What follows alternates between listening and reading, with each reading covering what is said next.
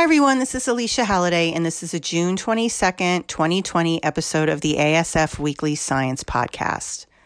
This week, while I hate to focus on the pandemic again, I know it's depressing and exhausting and otherwise frustrating. I do want you to know that scientists are listening and working hard to help you.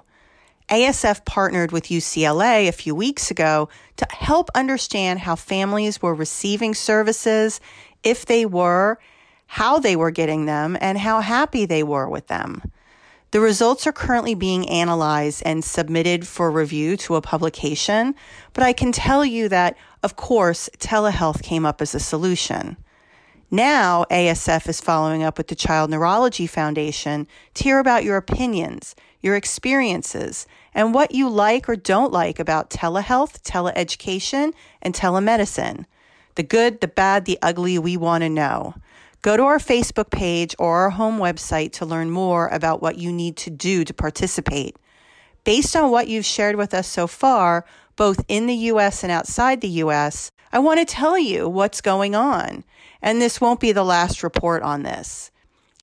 Your input is helping to shape research priorities and how clinicians are helping families with ASD during this, how should I say this without using profanity, this deeply challenging time. In Italy, researchers asked about 500 families with autism about their well being during the crisis at the worst time in the pandemic over there. It wasn't good. 93.9% reported it was a challenging time. And my question to that was what about the other 6%? Was it a big party? Anyway, the majority of the issues had to do with what to do with free time with their kids, as well as figuring out structured activities. About 40% had more frequent problem behaviors, and this predicted more disruptive and intense problems. So, what did families need? Families needed more health care and medical support, more in home support and interventions to specifically help during the quarantine. And of course, these needed to be delivered remotely. We are not through this, and we may experience a resurgence. Now, a resurgence is not a second wave. A resurgence means we never really got rid of this to begin with, thanks to states like Florida and Texas, who kind of refused to implement regulations on wearing masks. Now, I know there's been questions about whether or not people with ASD or intellectual disability are more susceptible to COVID or whether it is more lethal. Despite some early reports, scientists still do not know. There was a study out of the State University of New York or SUNY looking at not ASD, but intellectual disability, and found no differences in lethality or mortality overall, but an increased 30 day fatality in those between 0 and 17 years of age with an intellectual disability. Why? Well, who knows? I do know, however, that social distancing and wearing personal protective equipment are challenging for people in the autism community.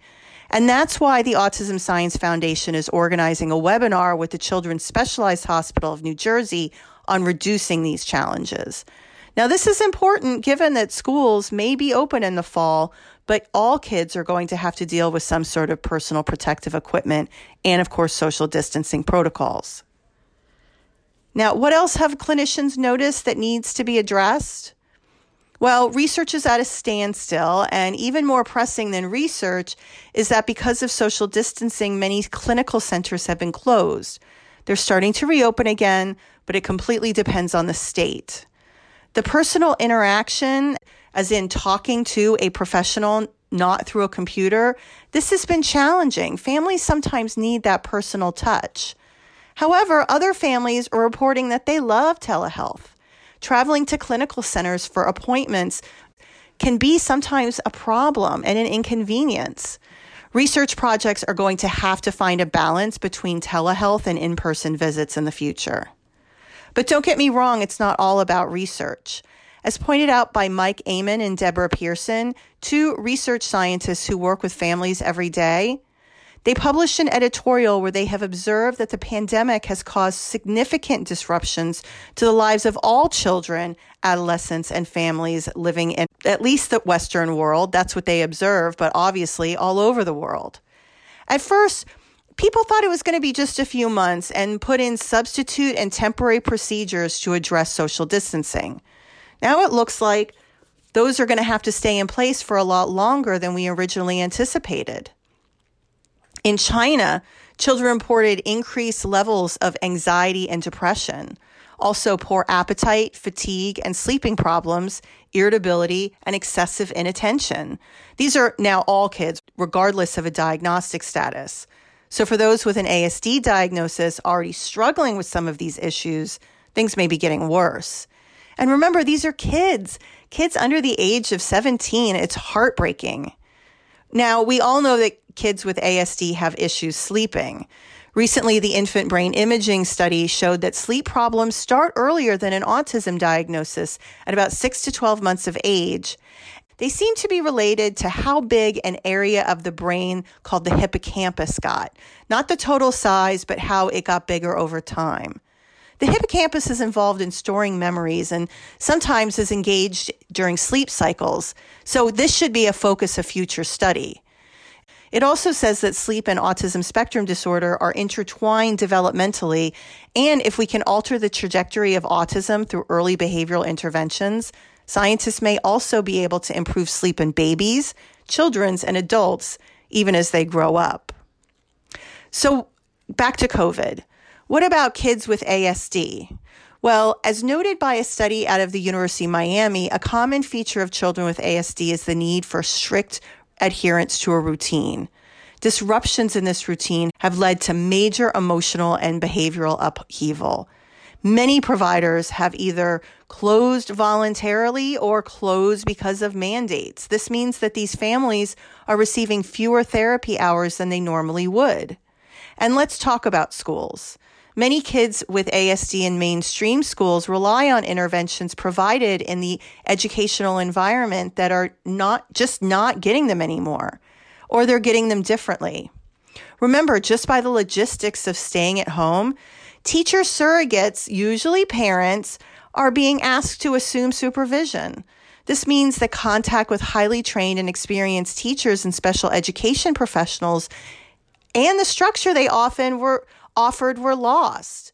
I know my two girls ended up with me as their teacher, which means they pretty much lost out.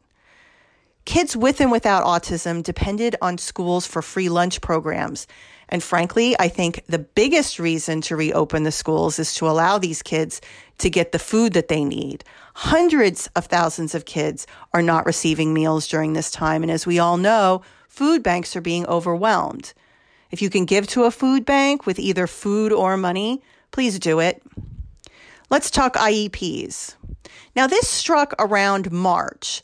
It depends early March, middle March. So I know that many families had completed their IEP for the 2020 2021 school year. Now, others did not. How are families supposed to catch up to any needs they have if teachers and special ed instructors who help write these plans haven't seen them for months? What happens when they come back to school? Is their IEP thrown out the window? Though? Do they get a new one? What happens? And what about regular assessments when they're home? Who is monitoring educational assessments as they relate to an IEP? Many families are instituting programs at home just to get by and survive, but we don't know if they're helping or hurting. Special ed programs are allowed to open now, but I can tell you in states like New Jersey, there was so little guidance given that many programs felt like they had no choice other than to keep closed because they didn't know if they were going to do more harm than good. Added onto this is the impact of a parent who becomes unemployed, family members who've died. I just don't think I need to go there. You can only imagine the impact. So, how should we think about going forward? What sorts of procedures should be in place? Doctors Amen and Pearson suggest about thinking of this in waves, stages, or cohorts. Those would be before COVID would be one stage. Certain procedures were in place. Okay. As COVID started, it became a mix of those done before COVID and then during COVID. That's another stage. Eventually, we moved to procedures that were only possible during COVID, where services were, say, delivered remotely exclusively if they were all delivered. That's another stage. Now we need to not just continue with these procedures, but thinking about integrating procedures as communities and states open up, and that many may differ based on your state, region, or even country. In other words, as we move forward, you can expect a new stage and things to change almost permanently. Whether or not it is like what things were before COVID is anyone's guess. It could be a mix of things you love, like telehealth, that is, if you loved it, and things you hate, like wearing masks. It's important for future studies to include questions on functioning before COVID, or at least track functioning through assessments conducted before COVID, as well as how things have changed. It's important to ensure that major disruptive events, including COVID and everything within COVID, be captured. These events should be exhaustive as possible and how they affected not just the person with ASD, but the entire family. Now, we'll be sharing results of surveys asking the autism community what they need, like, or don't like, but you need to tell us. Please fill out the survey on telehealth we partnered with the Child Neurology Foundation on. Again, it can be found on our homepage. It's not just informative, it's going to help clinicians, school systems, and medical professionals figure out what are the high priority areas, what you need, what you like about telehealth, and what you don't like, because telehealth may be here to stay in one form or another. Thank you for listening this week. Talk to you next week.